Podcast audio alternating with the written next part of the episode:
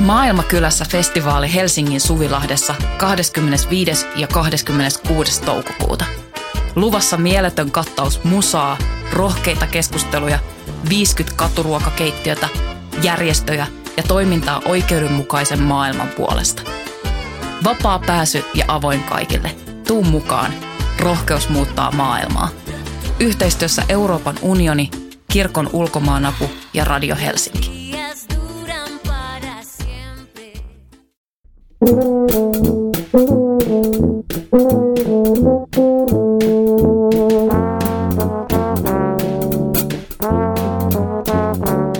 Tervetuloa Teatterin politiikkaa ja politiikan teatteria podcastin ääreen. Minä olen Voimalehden kustantaja toimittaja Tuomas Rantanen. Tässä podcastissa käsitellään jälleen kerran esittävän taiteen ja poliittisuuden lomittumista.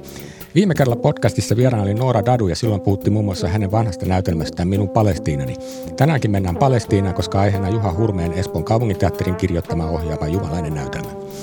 Siinä kerrotaan dramatisoidusti tositarina suomalaisesta runoilijasta, kääntäjästä ja raamatun tutkija Walter Juveliuksesta. 1900-luvun alussa hän uskoi löytäneensä raamatusta salaviestejä, minne myyttinen liitonarkki on kätketty. Siis se samainen kapistus, jota kadonneen aarteen metsästäjissä Indiana Joneski etsii.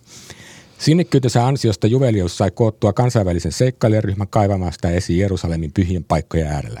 Aaretta ei löytynyt, mutta syntyi kamala selkkaus, jota, joka kuvaa hyvin alueen tänä päivänäkin siellä kantavia poliittisia ja kulttuurisia jännitteitä.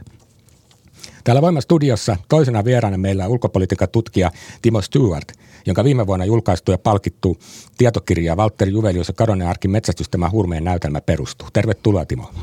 Kiitos paljon. Joo, ja toisena vieraana meillä on jumalaisessa näytelmässä Juveliuksen sisarta Esteriä esittävä Cecil Orplan. Tervetuloa Cecil. Kiitos.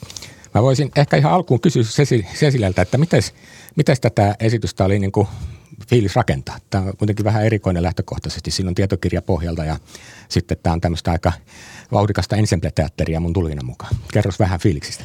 Joo, tota, äh, ihan ensimmäiseksi täytyy sanoa, että ihana oli lähteä tekemään tätä työtä. Tämä on tuttu ryhmä ja, ja se on niin kuin freelancer-näyttelijälle ja varmasti myös ohjaajalle ja lavastajalle tota, aivan ihana tilanne, että saa ikään kuin palata saman porukan luokse. Eli me tehtiin aiemmin Harhama tuonne tota Espoon kaupungin teatteriin. Tuttu paikka, tutut ihmiset ja, ja, tota, ja että millaista sitä on niin kuin tietokirjan pohjalta lähteä tekemään teatteriesitystä, niin ö, mä tykkään nyt mä sanon tällaisen vä, niin kuin värittyn, minä, minä pidän tietokirjojen pohjalta tehdyistä esityksistä, eli mä oon tehnyt niitä jonkun verran. Ja, Joo, ja mä tota... näinkin, siinä Katri Valassa vähän aikaa sitten, Hanna Rydin kanssa tehty tämä runoilija muotokuva asia. Joo, ja se me, me niin kuin kirjoitettiin kirjoitettiin tota, tutkija Minna Majalan kanssa ikään kuin rinnakkaisprosessina, kun hän teki uuden elämäkerran Katrivalasta. Tähän väliin huhkaisen, että Minna ja, Minna ja tota Hanna oli täällä myöskin mun podcastissa aikaisemmin, että me käsiteltiin tämä kyseinen teos sitä kautta, mutta Hienoa. takaisin tähän historiallisten hahmojen ikään kuin näyttämöllistämiseen, niin miltä se näyttelijästä tuntuu? Joo, no siis tota, mä, mä nautin suuresti siitä, kun tehdään teatteriesitys niin kuin tietokirjan pohjalta – et siinä on niinku tavallaan, siinä voi aina mennä lähteelle, niin kuin mä kerroin ensi illassa, Timo, sulle muistaakseni, että, että sun kirja on verraton ää, tota, yöpöytälukeminen, vai en mä tiedä, mä varma, että, tai että kerroinko mä tätä sulle, mutta siis mulla on yleensä niin, että se kirja sitten asuu siinä niin kuin, ää, sängyn vieressä sillä tavalla, että, tai siis milloin missäkin, mutta useimmiten siinä. Ja, ja on ihana voida niin kuin ikään kuin mennä ö, kirjallisille lähteille. Ja sitten vielä kun siellä on elävä, elänyt oikea ihminen, niin pääsee tekemisiin sellaisen ehkä transcendentiksikin kutsutun asian kanssa tai semmoisen niin kuin ajattomuuden kanssa, että pääsee ikään kuin koskettamaan näitä ihmisiä ö, siellä, missä taide pystyy niin kuin ikään kuin luomaan meidän välille niin kuin näkymättömiä rihmoja, että me ihmiset ollaan kaikki sama ja, ja me voidaan olla sama, me voidaan ymmärtää ää, tässä ajassa ihmistä, joka on ollut niin kuin, josta on aika jo jättänyt niin sanotusti. Ja tota, mä vastasin nyt vähän useampaan kysymykseen siihen, että millaista on näytellä kuin olemassa ollutta henkilöä ja mm. sitten myös että tietokirjapohjalta, mutta... Kyllä, kyllä, mutta tulee ihan ymmärretyksi. Ja, mutta Testerhän ei ole mikään kauhean tunnettu hahmo, kun vertaa vaikka johonkin Katri Valaan, että meillä ei niin kuin yleisöllä ja muilla ei ole hirveästi odotuksia siitä, minkälainen hahmo se on, kun taas Katri Vala esittäessä, niin tietysti sitten peilataan niin kuin kulttuurihistoriaa niin kuin vähän vähemmänkin perehtyneen tiedoin, eikös vaan? Joo, se on ihan totta ja mä oon, oon myöskin, kun viittasin näihin olemassa oleviin ihmisiin, niin näytellyt Minna Kanttia esimerkiksi ja. kansallisteatterissa – ja, tota, ja myöskin Märta Tikkasta, joka vielä oli tai on siis elossa, että, että tota, mm, mm. ihmistä, joka ikään kuin näkee itsensä näyttämöllä siinä tilanteessa, jolloin se eettinen kysymys on tietenkin tosi suuri, että me kuvataan ihmistä, joka on joko jättänyt jälkiä mm. niin kuin, ja jo edesmennyt tai sitten jopa jossain tapauksessa myöskin meidän keskuudessa vielä Kyllä toi on, toi on niin kiinnostavaa. Mä aina itse, kun en ole koskaan näytellyt paitsi itseäni ja ehkä poliitikkorantasta, mutta noin yleisesti ottaen mulla ei ole kokemusta tästä niin kuin näyttämöllistämisestä sanan tämmöisessä merkityksessä. Muista mm. joskus vuosia vuosia sitten järjestin keskustelutilaisuutta ylioppilasteatterin esityksestä Mahnovitsina. Mm. ja sitten tuota, ohjaaja Esa Kirkkopelto ja näyttelijät tuli paikalle ja sitten joku, joku ilmeisesti poliittiselta taustaltaan trotskilainen ihminen kysyi sitten haltioissaan Trotskin esittäjältä, että miltä tuntuu esittää tällaista historian suurhenkilöä.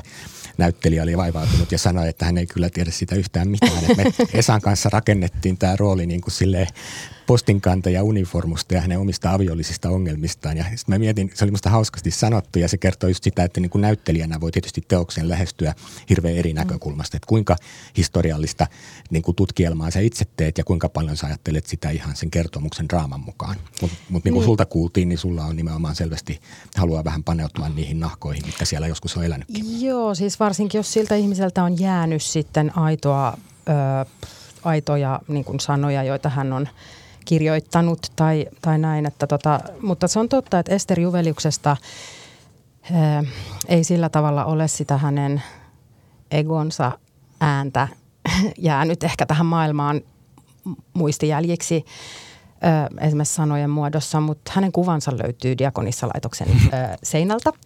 Ja, ja, ja tota, että aina löytää tavallaan jonkun linkin ihmiseen siis aina löytää jonkun hyvin, mm. voi olla läheinenkin. Mun, mun isoisän äiti oli diakonissa laitoksella viimeiset päivänsä ja minä kävin sieltä hakemassa huonekalut, kun muutin Helsinkiin, joten siis mä olen, eh, tai siis tavallaan, että se on niin kuin hyvin lähellä se, eh, aina löytyy se eh, pienin yhteinen nimittäjä, josta, josta saa ihan konkreettisesti oikeasti kiinni, että, että voi olla niin kuin käden puristuksen päässä ihmisestä. Mutta toki sitten tämä Esterin hahmo tässä näytelmässä, niin mä käsittelin sitä ö, enemmän ehkä sellaisen, ö, että mä näin sen niin kuin naisroolina ja mä näin sen niin kuin vuosisadan vaihteen, edellisen vuosisadan vaihteen ö, niin kuin naisen ö, ö, vapauden kysymyksenä ja mä näin, että mun mielestä Hurme on kirjoittanut niin kuin Allonervan ja Esterin, jotka on ainoat naisroolit tässä näytelmässä.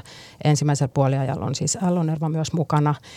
Niin siinä on niin kuin kaksi tapaa naiselle saavuttaa vapaus tuohon aikaan. Toinen Joo. heistä valitsee taiteen.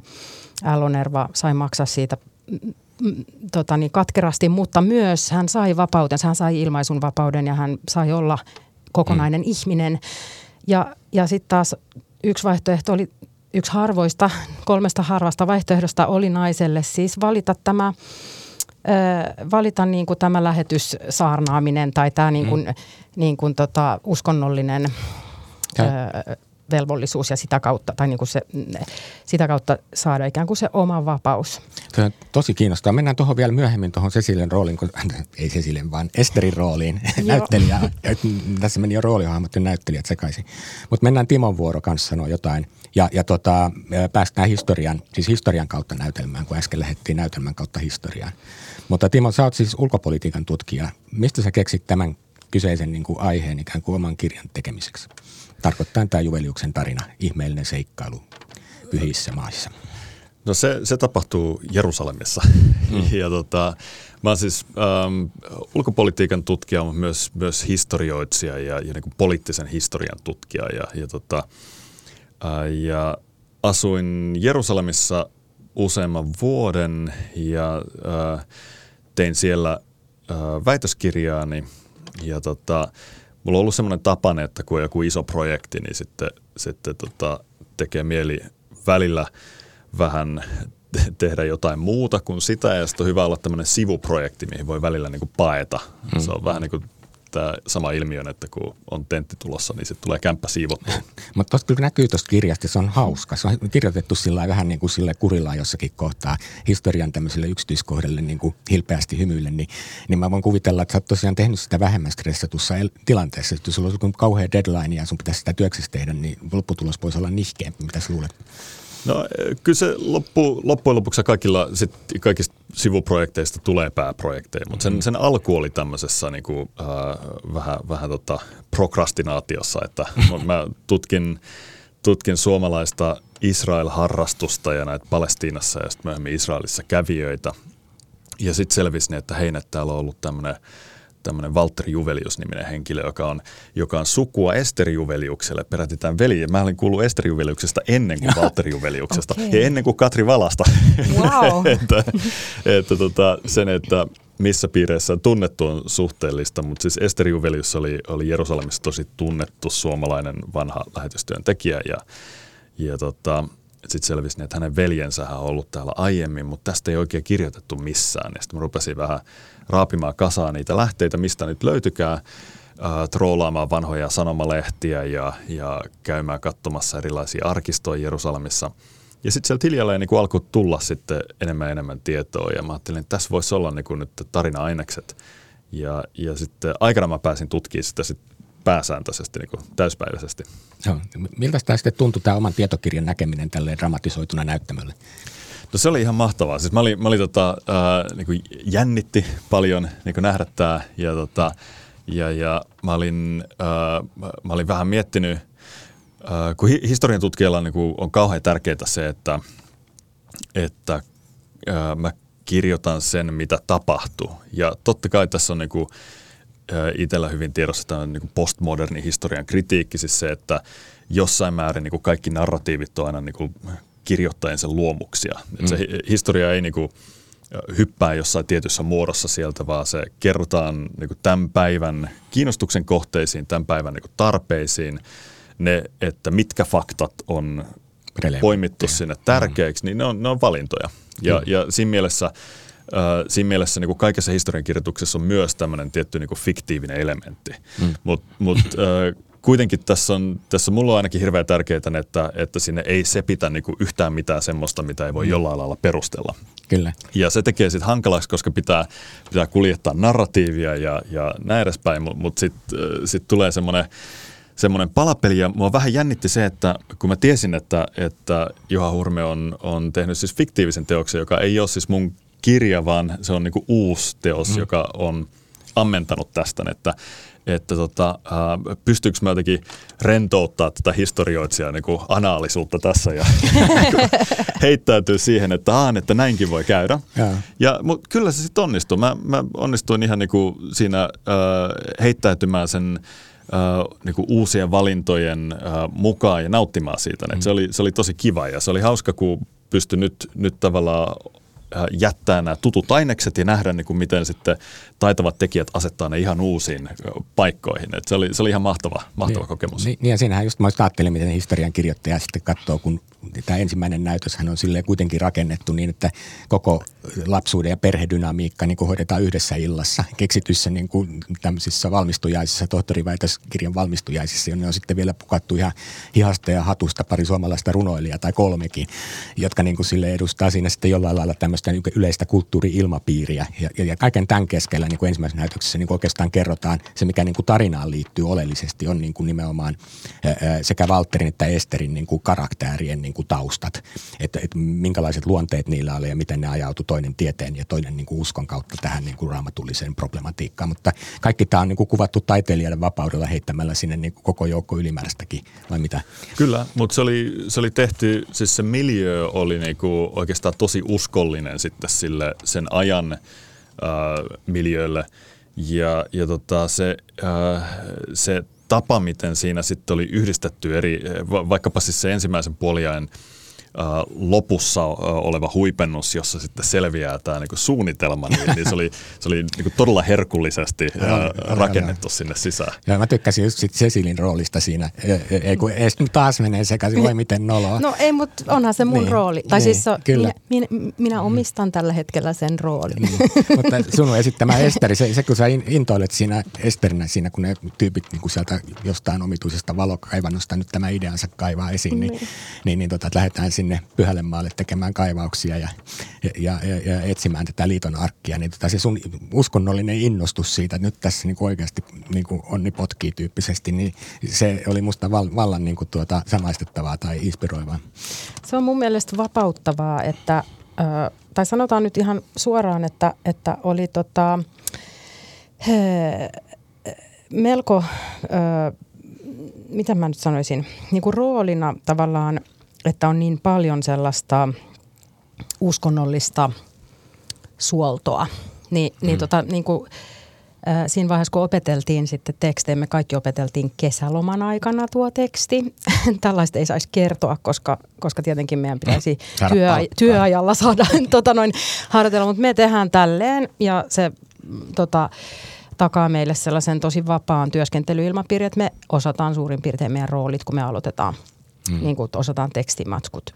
Ja tota, niin silloin me voidaan hyvin vapaasti ja hyvin suuressa rakkaudellisessa niin kuin prosessissa ikään kuin tehdä se. Mä tarkoitan sitä, että siinä ei tarvi prässätä, kenenkään ei tarvi niin kuin prässätä tai stressata. Totta kai mm. jokainen stressaa sitten oman niin kuin, tota noin levelinsä mukaan sit sitä omaa, mutta, mutta niin kuin, et, et, et tavallaan, että siinä ei synny sellaista niin kuin epäterveellistä työilmapiiriä. Että, et, tota noin, Niin se näkyy, että siinä on kiva ollut tehdä se. Siis Erittäin. se musta välittyy, joo, välittyy joo. siinä ja ne niin kuin, ikään kuin hahmot, niin kuin niiden dynamiikat niin kuin istuu toisiinsa. Vaikka siinä mm. niin kuin kuvataan ekassa näytöksessä nimenomaan just sitä, miten tämä pappajuvelius, eli molempien sekä Valterin että Esterin isä siis, niin on tämmöinen patriarkka, joka mm. kohtelee hyvin halveksivasti jälkikasvuaan ja mm. varsinkin sitä Valteria suoraan sanoen fyysisestikin mm. läimii takamukselle.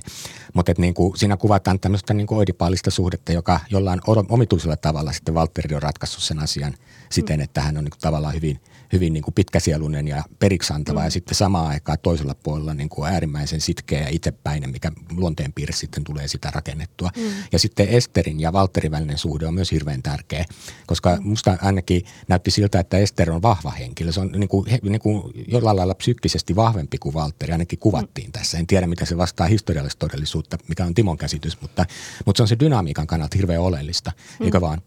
Joo, ja, ja tuosta piti sanoa se, että kun usein tämmöinen uskonnollinen rooli sit, e, saatetaan esittää niin kuin ilman ruumista ja ilman huumoria, niin, mm. niin siitä kiitos Juhalle, että, että, tota, että vei sitä siihen suuntaan ja niin kuin va, valtavan kiitollista on näytellä sit, kun saa siihen sen mm että, että Esterillä on sekä ruumis että, no, no, että, niin kuin, että huumoria. Ja niin kuin näkee myös itsensä siinä niin kuin, niin kuin, tota noin, niin kaikessa hulluudessaan ja, ja, mm. ja tota, että niin kuin tavallaan se on, se on kauhean vapauttavaa. Ja, ja näenkin, että se heidän tämän sisarusparin prosessi tämän näytelmän aikana, tämän fiktiivisen näytelmän aikana on, että he niin kuin vapautuvat siitä sen hyvin ö, dominoivan ehkä vanhan polven tota, isä, siitä isä, isähahmosta. Että, Kyllä, tota, molemmat omalla tavalla. Joo. Ja Ester panee mikä enempikampoihin. Että tämä on niin kiinnostavaa minusta. Mutta Timo, miten toi vastaa, sä tiedät enemmän Esteristä, koska tuossa kirjassa ei ehkä myöskään hirveän paljon kerrottu siitä, mutta se on silti sivuhenkilö jossain määrin tässä kuvatussa, kuvatussa arkeologisessa seikkailuretkessä. Mutta, mutta kerro vähän, miten se dynamiikka, kuinka paljon siinä oli niin kuin nimenomaan sellaista dramatisointia, joka liittyy näytelmän teemojen kuljettamiseen kuinka paljon se pohjautuu oikeaan historiaan?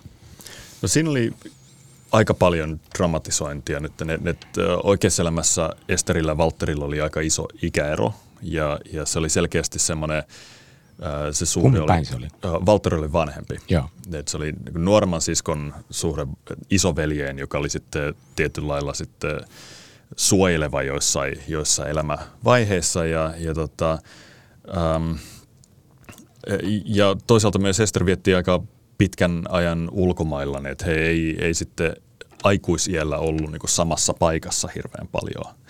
Et, et, et, siinä mielessä tämä oli, tää oli niinku erilainen, mutta se, erilainen suhde, mutta se oli iso perhe, tämä Juveliusten perhe, ja, ja äh, siellä oli, oli siis monta veljestä ja monta sisarusta, ja, ja tota, niiden niinku keskinäiset suhteet oli tosi kiinnostava osa tätä, äh, tätä niinku perhedynamiikan selvittämistä. Ja niistähän tuli ties mitä ihmeen vaikuttajia suurimmasta osasta niistä, eikö se niin mennyt?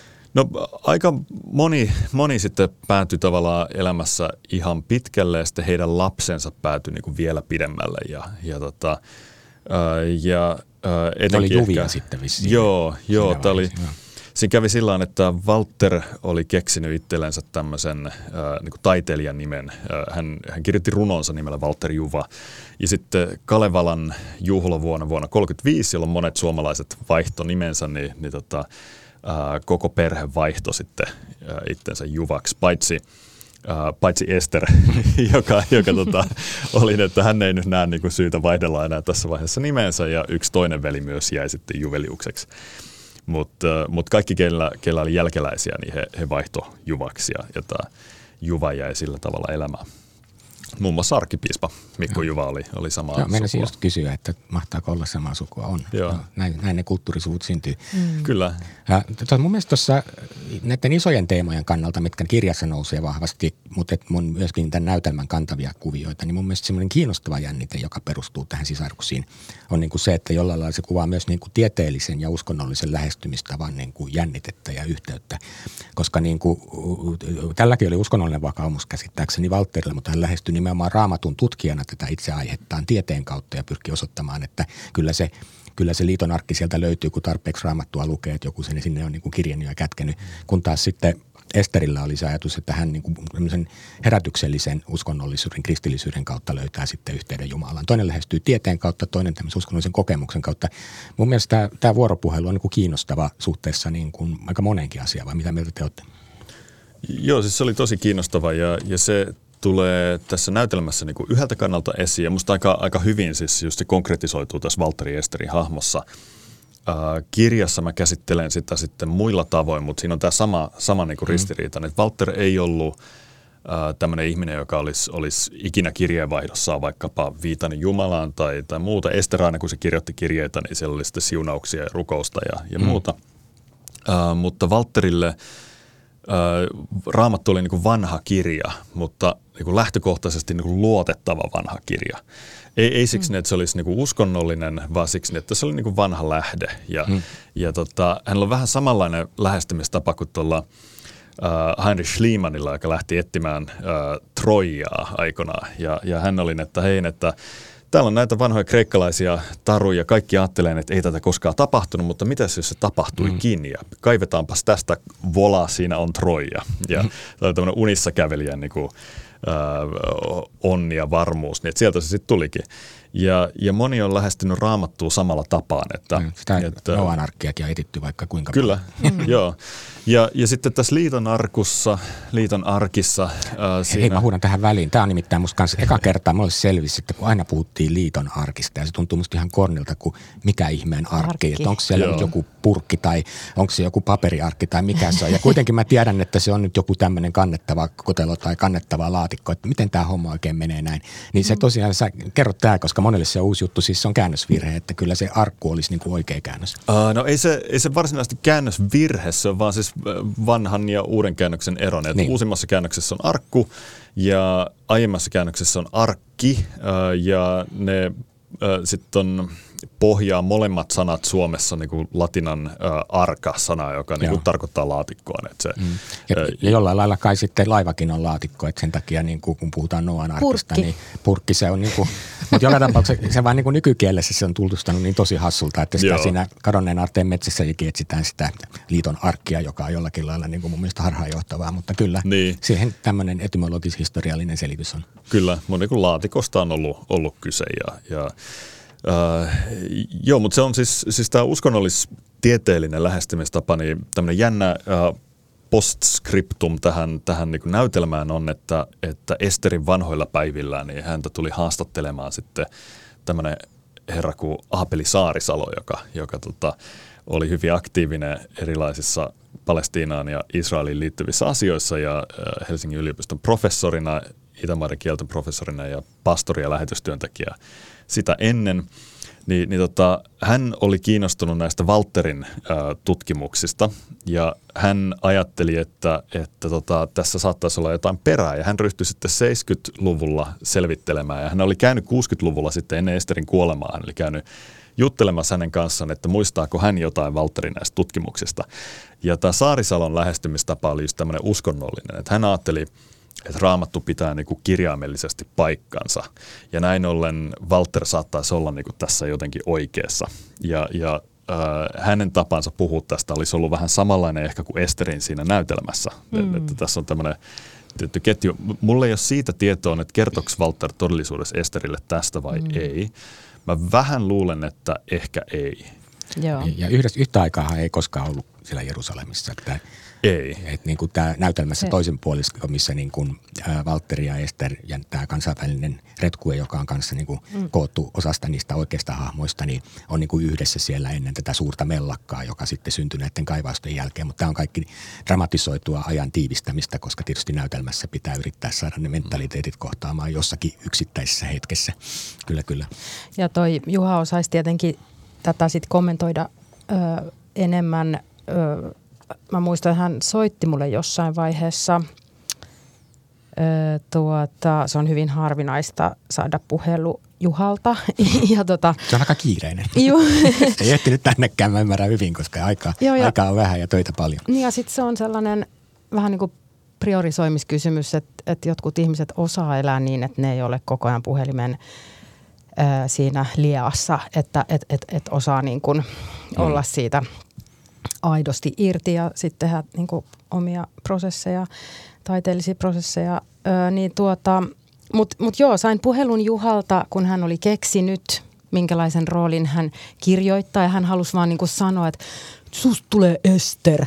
että tota, et, et mä oon keksinyt sen kaiken. Niin että et, tota, et semmoinen henkilö on ollut olemassa, mutta, öö, tota niin, mutta mitään muuta todellisuus pohjaa sille on niin kuin tavallaan tähän tarinaan, että et, et hän haluaa siihen sen dynamon, miten se ö, tota, tarvitsee niin isoa niin kuin semmoista uskomattoman niin kuin innon ö, ja semmoisen niin kuin että se tarvitsee siis sitä uskon suuruutta, niin. se koko projekti, niin paljon, niin. että se Kun siitä että puuttuu se, se uskonnollinen intohimo kokonaan sitä niin. Valtterilta, ja meillä on kuitenkin tässä isossa tarinassa oikeasti kyse tämmöisestä kristillisestä kolonialismista niin. toisten kulttuureiden alueelle ja lähteille, Juu. niin me tarvitaan se uskonnollinen niin kuin motiivi sinne mukaan, Et ja Ester niinku, tuo sen. Niin, se on niin kuin teatteriksi Kyllä. kirjoitettu tavallaan, että mm. Hurme uskaltaa niin kuin kirjoittaa sitten, kun hän kirjoittaa näytelmää, niin, niin että hän just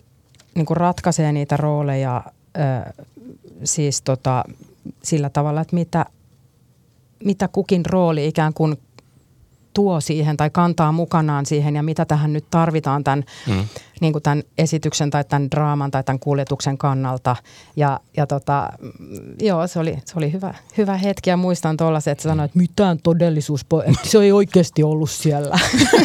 Mutta et, et sen pitää kantaa sitä uskonnollista. Niin. Niin, mä, mä niin kuulen pu- ääneen, ääneen sen puhelun, mistä kuvailet, koska niin kuin noin se niin kuin välittyy mullekin katsojana. Että, ja sitten samaten siinä vallan mainiossa ohjelmalehtisessä, joka on kirjoitettu niin kuin lehden muotoon, niin siinähän lyhyesti kehuu paitsi tietokirjaa suuresti, niin sitten myöskin suoraan sanoo, mitkä asiat on ikään kuin keksitty siihen päälle.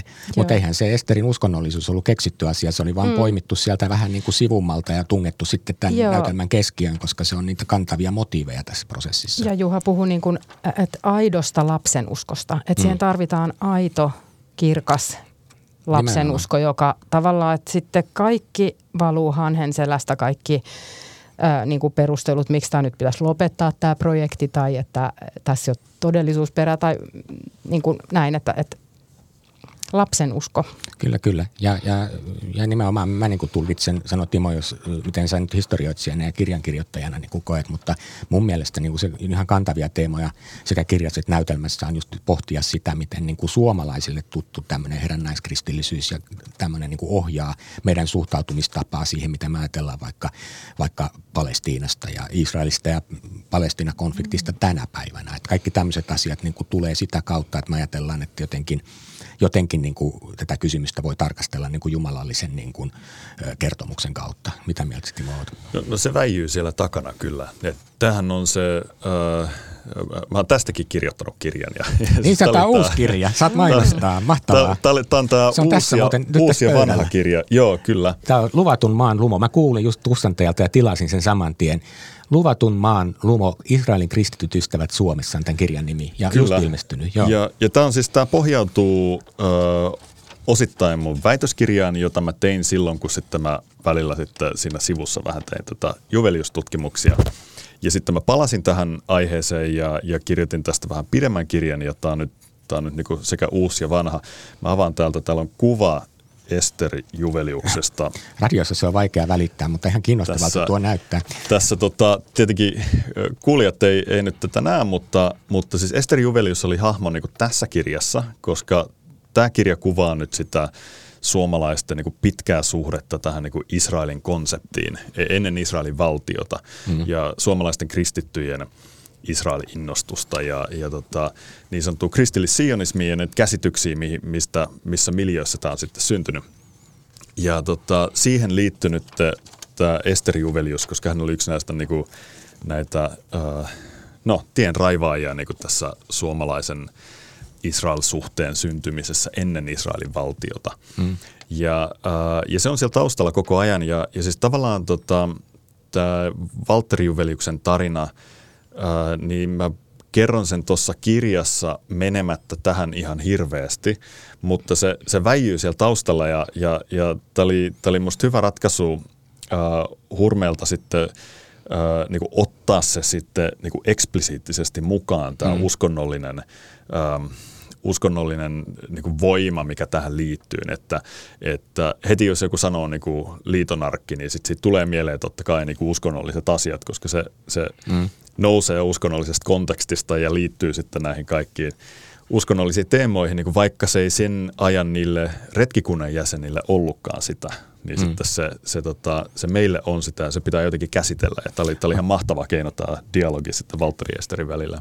On, mutta kyllähän siinä taustalla, että vaikka nämä muut niin kuin seikkailijat, niin niille ei ehkä ollut semmoista samanlaista uskonnollista hurmasta siinä takana, mutta jollakin lailla to, niin kuin ehkä sisäistetysti tai ää, muuten, niin se niin kuin oikeutti paljon sellaisia niin kuin keinoja mennä niin kuin kaivaamaan hyville toisten pyhille paikoille, joka aiheutti sitten sen mellakan siellä ja muuta sellaista. Et me ajateltiin, että tähän on niin kuin ja kyllä niin kuin mun ymmärtääkseni kirjaa lukiessakin tuli sellainen vaikutelma, että moni vähän pohdiskeli sitä, että jos se löytyy se liitonarkki, niin sehän todistaa Jumalan olemassaolon tyyppisesti. Kyllä, ja, se, se olisi... Äh, se olisikin ollut tämmöinen niin kuin vähän, vähän sitten äh, tenkkapoon, että jos sieltä löytyy tämmöinen esine, että mitä sille voi niin kuin tehdä. Ja, oli tää... ja sitten jos se on niin kuin Jumalan istuin, niin miten se niin kuin ihan niin kuin sille oikeasti sitten realisoituu siinä tilanteessa se Jumalan istuimellisuus? Kyllä, kyllä. Että voiko, voiko sen niin kuin vaan esimerkiksi myydä? tai, tai kenelle, se, kenelle se sitten menee? Mutta niin. Mut tässä niin kuin tiedonsoihdun tämmöisessä valistuksellisessa ajatuksessa, että tieto ratkaisee tämän homman tiede. Että me niin kuin tutkitaan raamattua, löydetään ratkaisu sieltä liiton arkki, liiton arkki todistaa, että Jumala on olemassa. Niin eikö tämä ole niin vähän sellaista vanhanaikaista ajattelua, että tieteen kautta löytyy niin kuin uskonnollisiin kysymyksiin tämmöisiä kyllä ei vastauksia? No se on, se oli se Juveliuksen logiikka ja, ja siis sikäli kun tässä niin kuin uskonnolliset väitteet perustuu niin kuin, äh, niin kuin väittäen, että sillä on faktapohja, Uh, niin sitten sen faktapohja voisi niin kuin periaatteessa tarkastaa. Ja tähän, tähän perustuu tämä niin kuin raamatullisen arkeologian niin kuin pitkä kaari, että että käytiin kaivamassa paikkoja, mitä raamatussa on mainittu ja katsottiin, että onko raamatun kuvaus luotettava. Sehän tietenkään sitten niin todista niin uskonnollisia väitteitä, mutta se, sen koettiin antavan niin aihetodistetta. Hmm. Uh, mutta sitten tuo liitonarkku on, on niin siitä kiinnostava, että, että, ähm, että se on niin keskeinen esine, että sit sen löytyminen äh, olisi sitten vähän niin eri luokan asia kuin vaikkapa en mä tiedä, siis joku, joku vanhan kaupungin ää, perustukset tai... tai Atlantiksen perustukset, joo. M- mutta siis tähän liittyy sitten se omistajuus, Et, mm. että ää, jos sulla on niinku myytti, ää, niin, niin tota sen, ää, ja se liittyy johonkin paikkaan, niin jos sä meet kaivaa mm. sinne paikkaan, niin se, se nimenomaan sä niin laitat lippus siihen niin myyttiin että, ja paikkaan, että tämä on mm. nyt se, mikä mm. tässä on tärkeää. Ja, ja nyt tuolla äh, Israelin Palestinan alueella, niin siellä on, siellä on useita eri myytistöjä, jotka, jotka sitten liittyy samoihin paikkoihin.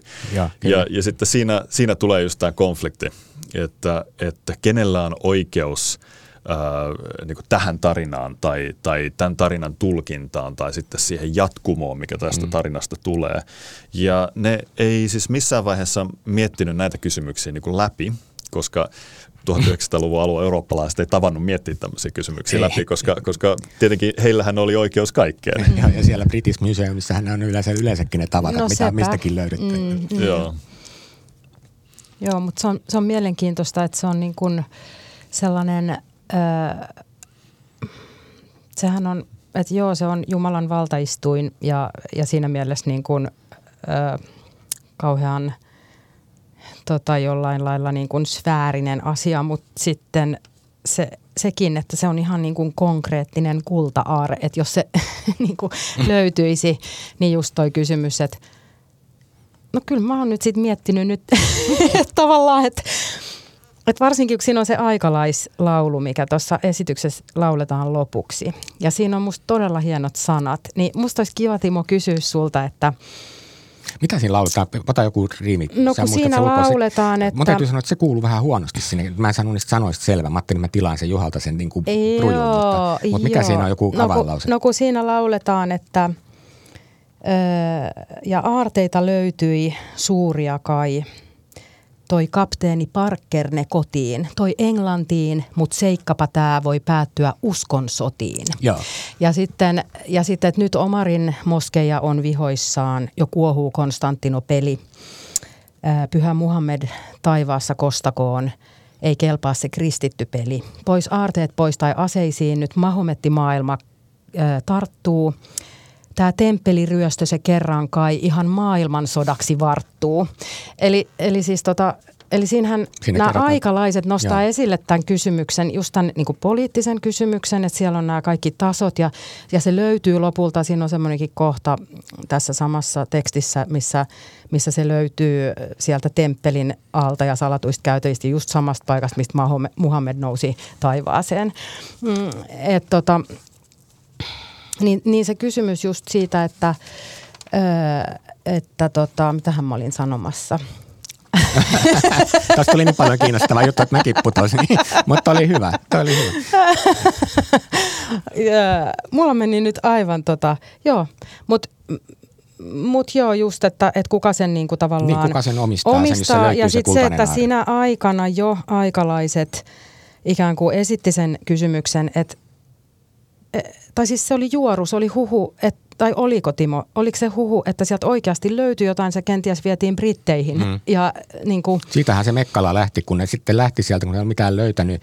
Lähti ilmeisesti todellisuudessa suhteellisen rauhallisestikin eteenpäin, vaikka oli noussut meteli, tämmöinen viranomaistason meteli, kun oli, ne olivat jääneet kiinni siitä, että olivat siellä Pyhällä vuorella olleet väärässä paikassa. Oli vartijat ovat löytyneet, olivat epäonnistuneet lahjonnassa, näinhän se näytelmässäkin on. Eli lahjonta oli epäonnistunut ja joku oli kerä täräyttänyt ne ja sitten ne tajusivat, että tästä tulee ongelma ja ne lähti veke. Ja sitten sen jälkeen vasta alkoi se kauhean spektaakkeli, koska siellä lähti huhut liikkeelle, että ne on lähtiessä ottanut mukaan jotain tosi arvokasta. Eikö näin ollut? Kyllä se näin oli ja, ja siis siitähän ihan uutisoitiin, että lehdissä oli otsikoita, että, että liiton arkku on niinku löydetty ja viety ja Salomon aarteet on löydetty ja viety. Ja, ja, ja, tota, ja sitten oli erilaisia, että on 30 laatikkoa tai 10 laatikkoa viety niinku yöllä sieltä Temppelivuoren uumenista pois laivaan ja, ja näin edespäin. Ne, ne huhut lähti silloin liikenteeseen, mutta tota, ei niillä ollut äh, katetta ja sitten myöhemmin just oli tämmöistä vähän niin kuin humoristista tai vähän härnäävääkin semmoista, että laitetaanko se Seurasaareen sitten se liitonarkku vai, vai minne se laitetaan, mm, jos mm. se löytyy. Uh, Mutta se oli tavallaan ihan niinku aito ratkaisematon kysymys sitten, että jos he olisivat niinku löytänyt tällaisen esineen, että jos se A ylipäänsä on olemassa ja B, jos he olisivat sen löytäneet, niin, niin tota, niin se oli vähän niin kuin liian iso tähän maailmaan, että se, se, tota, ne, ne, ne, se, se, sitä ei voi, niin kuin, jos se vie jonnekin, niin siitä heti niin kuin, uh, puolmaailmaa pahoittaa mielensä sitten, että missä se onkaan. Kyllä, kyllä. Kyllä, kyllä. Mutta mitä jos ajattelet sekä tietokirjaa että näytelmää, niin, niin mitä se kertoo meille niin kuin, mm, ylipäänsä niin kuin tämmöisestä tässä ajassa niin kuin vaikka suhteessa Palestina-kysymyksiin, että minkälaisia ajatuksia meidän niin kuin suomalaisten niin kuin kulttuuritaustasta tulee niin kuin ehkä, ehkä niin kuin, ei tunnisteta niitä rakenteita, joita toi ehkä jollakin lailla lähestyy niin kuin historian kautta ja osaa ehkä jotain kirjoittaa auki. Sanonko mä kauhean sekavasti? Sait se Timo yhtään kiinni, mitä mä yritin selittää? Uh, no mä luulen, että mä sain. Siis se, sehän on, on tota, uh, mulla on semmoinen jälkikirjoitus tuossa kirjassa, että, että siis tämä – nämä kaivaukset ei todellisuudessa niin kuin ikinä loppunut. Mm. Että, että se sama paikka, missä siellä kaivettiin silloin Juveliuksen aikaa, niin siellä kaivetaan siis yhä tänään. Ja, ja tota, on ollut ää, tässä historian varrella niin monia muitakin kaivauksia, missä on tavoiteltu myös tätä ihan samaa liitonarkkua, tai ellei sitä, niin sitten vähän niin kuin samantyyppisiä päämääriä ja, ja tota, niitä on tapahtunut tämmöisissä episodeissa ihan niin kuin viime, viime mm. aikoihin saakka ja edelleen on olemassa organisaatioita, jotka ajattelee, että se on siellä jossain haurattuna ja, ja tota, jotkut pitää näitä Walter Juveliuksen laskelmia niin kuin edelleen niin kuin mm. kuranttina tavarana, että sitä kautta voisi vois päästä sinne ja äh, nytten toisin kuin silloin, se on nimenomaan, niin kuin, äh, jos tässä miettii että Ester Walter jakoa, niin on nämä tämän päivän Esterit, ketkä nyt on niin kuin aktiivisempia kuin ne. Mm. Walterit oli ehkä sitten sen ajan äh, ilmiö. Ja, ja nyt se on uskonnollisesti motivoituneet tavallaan niin kuin fundamentalistit, ketkä kokee, että tämä – todistaa jotain nyt todellisuuden luonteesta, jos he löytää sen sieltä. Jolla, jollain lailla palataan niin kuin samoihin teemoihin tuota kautta tietysti. Joo, Joo kyllä. Mutta tuossa näytelmässä on kirjoittu minusta kauniisti myös tämmöistä uskonnollista tai uskontojen välistä ekumeniaa ja jotenkin tämä ihmisen maailmassa olemisen ajatusta ja toisten kohtaamisen ajatusta. Siinä on niin kuin pitkä tarina, joka, jossa viitataan Muhammediin, joka on mun mielestä niin kuin jonkinlainen niin kuin yksi ydinviesti myös siitä asiasta, että meidän pitäisi osata katsoa jotenkin niin kuin toisten uskontoja ja kulttuurien niin kuin asioita niin kuin – mm, avarakatseisemmin kuin mitä ehkä tehdään silloin, jos lähdetään vaan kaivuun mielellä todistamaan omaa uskoa oikeaksi. Kyllä. Miten sä koet siellä näyttämöllä tämän viestin? No joo, siinä tota, tosiaan kun puhuin tuosta, että Juha Hurme kirjoittaa aina mun nähdäkseni roolihenkilöitä edustamaan, tai ainakin tässä näytelmässä on, on kirjoittanut niin kuin edustamaan tiettyjä, ö, tiettyjä tota, tässä aika, aika, aika selvästi siellä on ne eri uskonnot, että siellä on, siellä on, tota, siellä on islam ja sitten siellä on, on tota katolinen, toi roomalaiskatolisuus ja, ja sitten, sitten tämä Herätyskristillisyys, joo. Kyllä, ja, tota, ja, ja, niin, ja sitten siellä on vielä tämä ruumiin kulttuuri, jota ei pidä väheksyä tämä Oton edustama niin kuin, niin niin kuin tota, tämä, tämä tota heräävä tämmöinen ru, ruumiin palvonta. Niin, niin, niin, niin, tota, suoraan niin kuin saksalaisesta niin just. Niin lähihistoriasta, joo, tai lähi, mutta kaukohistoriasta. Niin. Joo, kyllä. Niin, niin näiden väline, vä, väliin syntyvä dialogi, näiden välille syntyvä dialogi siinä näytelmän loppupuolella ja, ja mm. sitten Ester ikään kuin myös sellaisena henkilönä, jolle – johon nämä eri, ö, tota, eri tavat niin kuin, ö, hahmottaa tai nämä eri ideologiat ikään kuin sitten uppoaa häneen ja vaikuttaa hänen eri tavalla ja mennään kohti sitä semmoista niin kuin, ö, passiivisen vastarinnan, eli, eli siis syttyy, syttyy niin kuin hirvittävä mellakka, mutta sitten siinä niin kuin ehdotetaan ikään kuin pasifistista ratkaisua. Mm. Ja kun kaikki romahtaa, niin, niin sinne mennään niin kuin ajatuksella elä hetki, nauti hetki, mm. kaadu paikallesi mm. ää, niin kuin ilolla tavalla, mm. että, että tämä oli tässä ja, ja tota niin, mm. kyllä, niin kyllä siellä on semmoinen ehdotus niin kuin pasifismille ja, ja ehdotus tämmöiselle sopusoinnulle tai rinnakkaiselolle niin kuin erilaisten, erilaisten ää, suuntausten niin kuin rinnakkaiselolle ja dialogille. Mm, mm. Se on niin kuin aika kaunis tämmöinen poliittinen statement, koska kaiketi näissä tämmöisissä kiihtyneissä vastakkainasettelun ympäristössä niin tämän tyyppinen niin kuin pasifismi on niin kuin aika, aika niin kuin siisti juttu vai mitä tuumitte? Aina, aina ihan siisti juttu, kyllä. Joo, ja se tuntuu Politiikan, kyllä. ulkopolitiikan tutkija vielä. Niin. Siisti juttu, jos ei aina sodittaisi, vaan niin joskus vähän niin kuin sille rakastettaisiin toisia. Se, se olisi kliffaa vaihteeksi.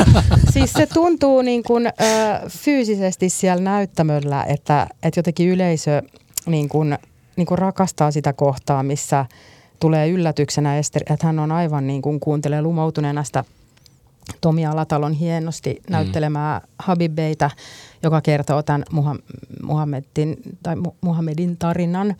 Ja, ja tota, niin kun se niin kun tulee yllätyksenä siinä Esterille, että tässä uskonnossa, jota hänelle kuvataan, onkin kyse islam, tai tämä onkin islamin ö, ydin. Ja tota, mm. Ö, niin se semmoinen iso keikaus, mitä siinä niin kuin tavallaan tapahtuu niin kuin sille henkilölle, mutta mä jotenkin sen niin kuin aistii, että, että se, on, se on hieno hetki mm. ää, ikään kuin sallia sellainen mahdollisuus, että nämä keskustelisivat keskenään. Kyllä, kyllä. Ja sitten vähän aikaisemminhan siinä on niin kuin Esterin myöskin lihan ilot yllättäneet niin, ja muuta semmoista, jolloin se niin kuin tavallaan semmoinen niin kuin todellinen ihminen tulee myöskin näkyviin, mm. että se ei ole pelkästään. Mä, mä pidin sitä Esterin hahmosta tosi paljon sen takia, että jos tässä tänä aikana tehdään niin kuin tämmöinen hurmoksellinen uskonnollinen ihminen, niin sieltä tosiaan jää sitä niin kuin kolmiulotteisuus sitä hahmosta, mm. että se esittää stereotyyppiä, joka käyttäytyy jollakin lailla niin kuin kauhean hurmoksellisesti vaan mm. koko ajan, mutta Ester on täysi ihminen. Niin kuin sanoit vissiin alkuun just, että sillä on myös keho.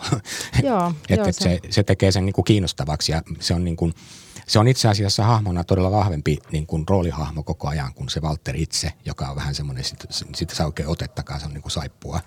Vaikka tietenkin niin kuin sitä materiaalia, mitä hän toimii, ja sekin rakennetaan paljon, että just tämä suhde siihen isään ja tämä itsepäisyyden mm. ja periksi tämmöinen niin kuin mukautuvuuden välinen jännite ja muuta sellaista. Mutta se Ester on tärkeä hahmo siinä.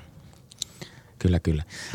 Mites sitten siinä toisessa näytöksessä, siinäkin soitetaan koko ajan, siis tämä on unohtunut melkein sanoakin, niin. niin siellä on niinku tämä bändimeininki. Kun mä puhuttiin siitä, että tämä on tämmöistä ensemble-touhuilua, ja ensimmäisellä puolella kaikki esitykset sopii mainiosti, kun ollaan niinku pileissä ylipäänsä, niin sitten siellä välillä soitellaan.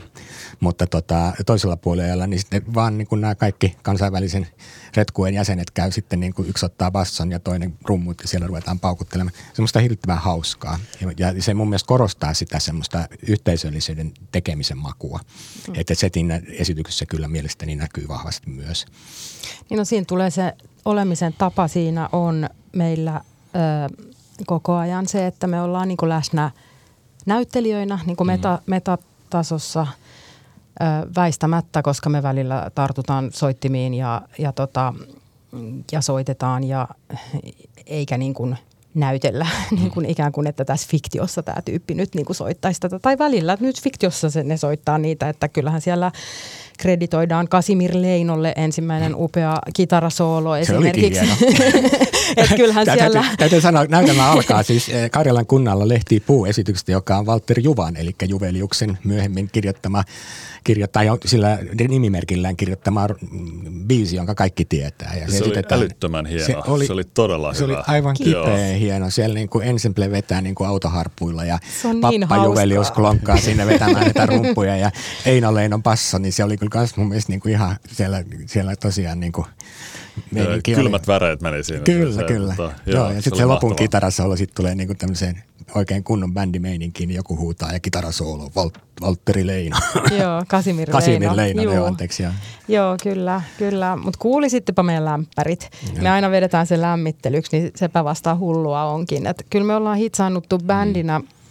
Mä tarkoitan, että sepä vasta hullua, että, siis, että, että se on niinku sellaista fantasmaa se, niinku se meidän tuottama musiikki ja miten me niin kuin mm. soitetaan yhteen. Mutta mut täytyy kyllä sitten sanoa, että me ollaan harjoiteltu tosi paljon yhdessä. Mutta ja. se varmaan siis yhdessä soittamisenkin harjoitteleminen on sitten taas just sitä, missä se dynamiikka, niin hahmotti, vaikka ne, niin kuin mä kyllä ihan varmasti ajattelen, että siinä kuviossa, kun Eino Leino soittaa sen, niin se on mm. oikeasti Eino Leino, eikä vaan mm. se näyttelijä, että, että siellä se vetää sitä bassoa, semmoista hauskaa. Joo, ja se luo meidän välille sitä kudelmaa, joka, joka niin kuin, näkyy mussakin. Joo, ja joka sitten on mm. tavallaan myös se semmoinen näkymätön kudelma ihmisten välillä, joka, että et se on hauskaa, että siellä on myös ikään kuin se kudelma sitten sen näytelmän ää, tietoisesti rakennetun tai sen niin kuin mm. pintatason kudelman alla on tällainen meitä yhdistävä se, mitä me keskinäisesti kuunnellaan toisemme, se, mitä me tunnetaan toisemme. Että kaikki tämä, se on hirveän arvokasta saada tehdä samojen mm. ihmisten kanssa, joihin luottaa niin kuin täysillä. Että, mm. että me aloitettiin harjoittelu kuitenkin about kolme vuotta sitten yhdessä. Tätä, niin, tätä on niin pitkään tehty jo. niin siis mm. tarkoitan, kun oli se harhama siellä. Niin, niin, että har, tavallaan, että, se, että se on niin kuin onni, että saa tehdä joo. sen saman. Oliko teillä siinä bändi kanssa? Öö, siinä me tehtiin, tota, joo, siinä oli Petra Poutasen musiikki. Joo, tässä, oli, tässä on Iida tässä Savolainen. Iida. Joo, juu, no, juu. tosi hyvä musiikki, joo. Joo, juu, niin tuossa tota, Harhamassa meillä oli aika paljon niin kuin, tehtiin tota, ikään kuin laulubändinä. Siinä oli, siinä oli kyllä tosi, tosi upeat musiikit kanssa ja meillä oli näyttämöllä tota, urut. Joo. Ja pieni matka, matka, pienet matkaurut.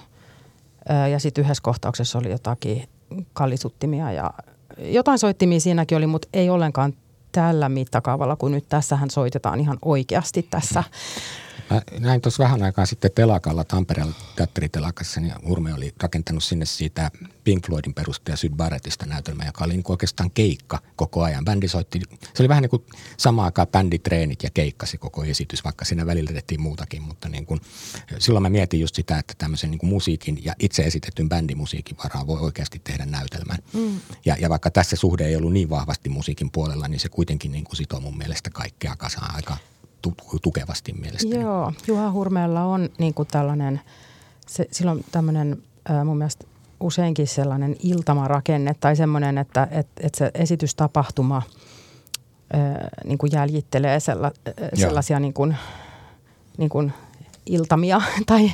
hänellä on semmoinen konseptikin ja hän on tehnytkin sellaisen esityksen, jossa – mm. jonka ihan nimi on Joo, mun se oli, se oli vissiin Jukossa. Mun piti mennä Lahteen katsomaan, mutta sen mä taisin missata, tai missatinkin.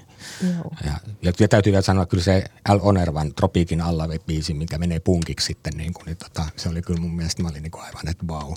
Joo, Enni Ojutkangas ja, ja, vetää ja, hienosti kyllä, sen. Ja, ja, sitten Eino Leino lähtee vetämään runoratsulla ja yhtäkkiä siellä on Neil Youngia joukossa, niin se oli mun mielestä myöskin niin kuin, mä olin niin kuin, vau. Wow. se oli, kaikki tämä oli musta hyvin hauskaa, hyvin hauskaa. Mutta hei, ruvetaan vielä kiteyttämään tämä homma. Mä ihan loppuun voisin kysyä, että koitteko te, että tämä esityksen eetos on jollakin lailla yhteiskunnallinen tämä poliittinen?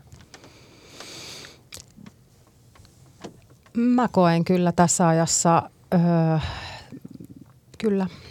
Hmm, mitä sä? Ihan Millä lailla? Haluatko avata?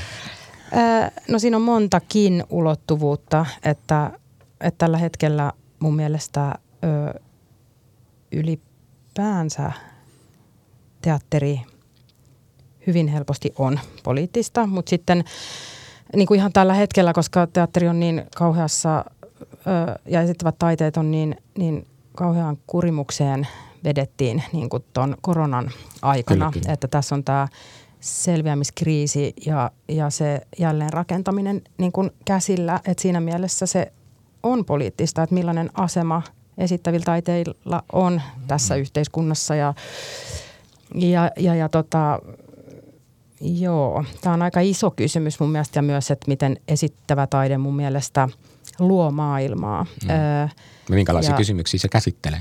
Kyllä, ja, ja niin kuin se, että, että joskus sanotaan, että, se, että, että taideteos niin kuin heijastaa maailmaa.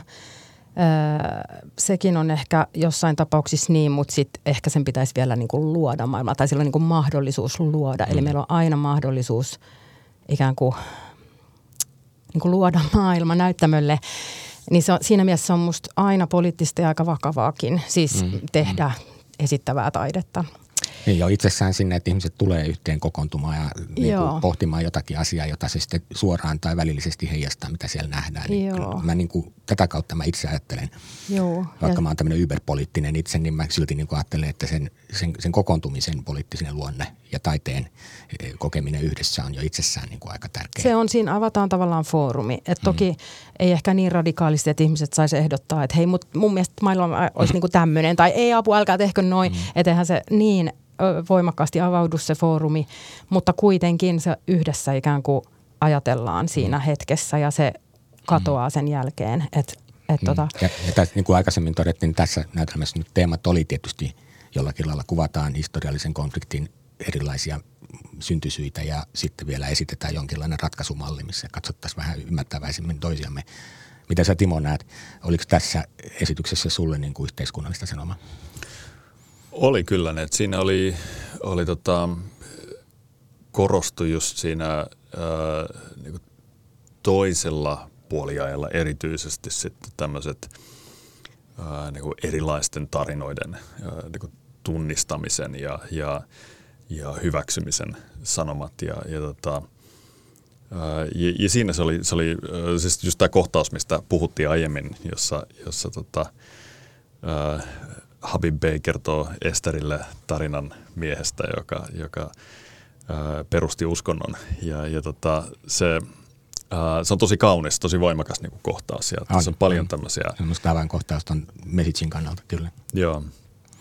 Joo, siinä on, se on ehkä, ehkä siis tässä mielessä on vähän erilainen yhteiskunnallinen viesti kuin mun kirjassa, jossa ehkä se kärki ää, tulee, tulee siitä, että se kutsuu lukijaa pohtimaan todellisuuden luonnetta ja, ja. tapoja hahmottaa sitä ja, ää, ja tota, ää, tapoja, millä se voi mennä vikaan.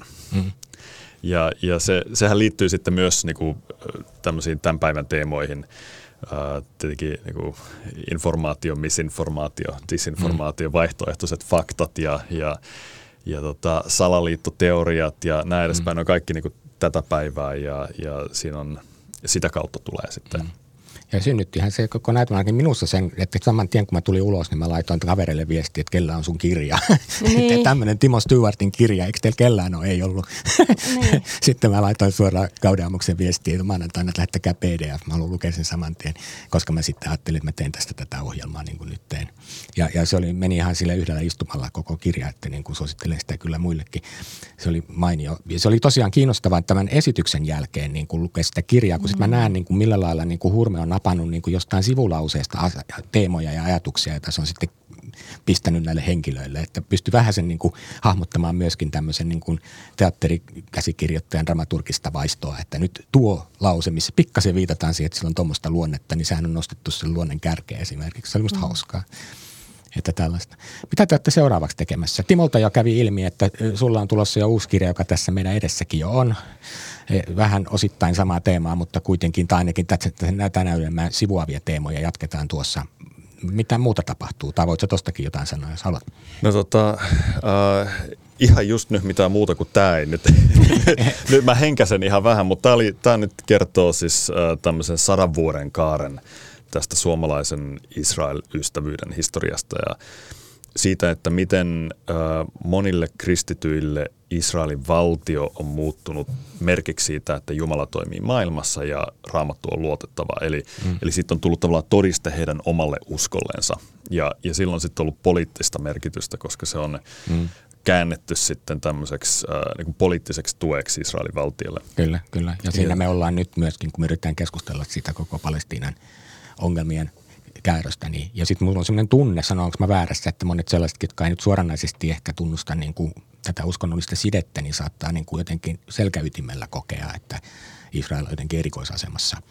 Joo, tämä on, on just iso osa tuota pointtia tuossa, että on semmoinen, semmoinen pienempi joukko, kelle tämä on eksplisiittisesti ja selkeästi niin kuin uskonnollinen kysymys. He osaa perustella sen. Sitten paljon isompi joukko, joka, jotka ei välttämättä tiedä, että meneekö se nyt näin, mutta näkee, että tässä saattaa nyt olla joku kytkös. Ja sitten on vielä isompi joukko, ketkä on tottunut kuulemaan sitä tarinaa lähinnä Israelin näkökulmasta, koska se on se tarina, jolla on jo niin kulttuurinen resonanssi meillä.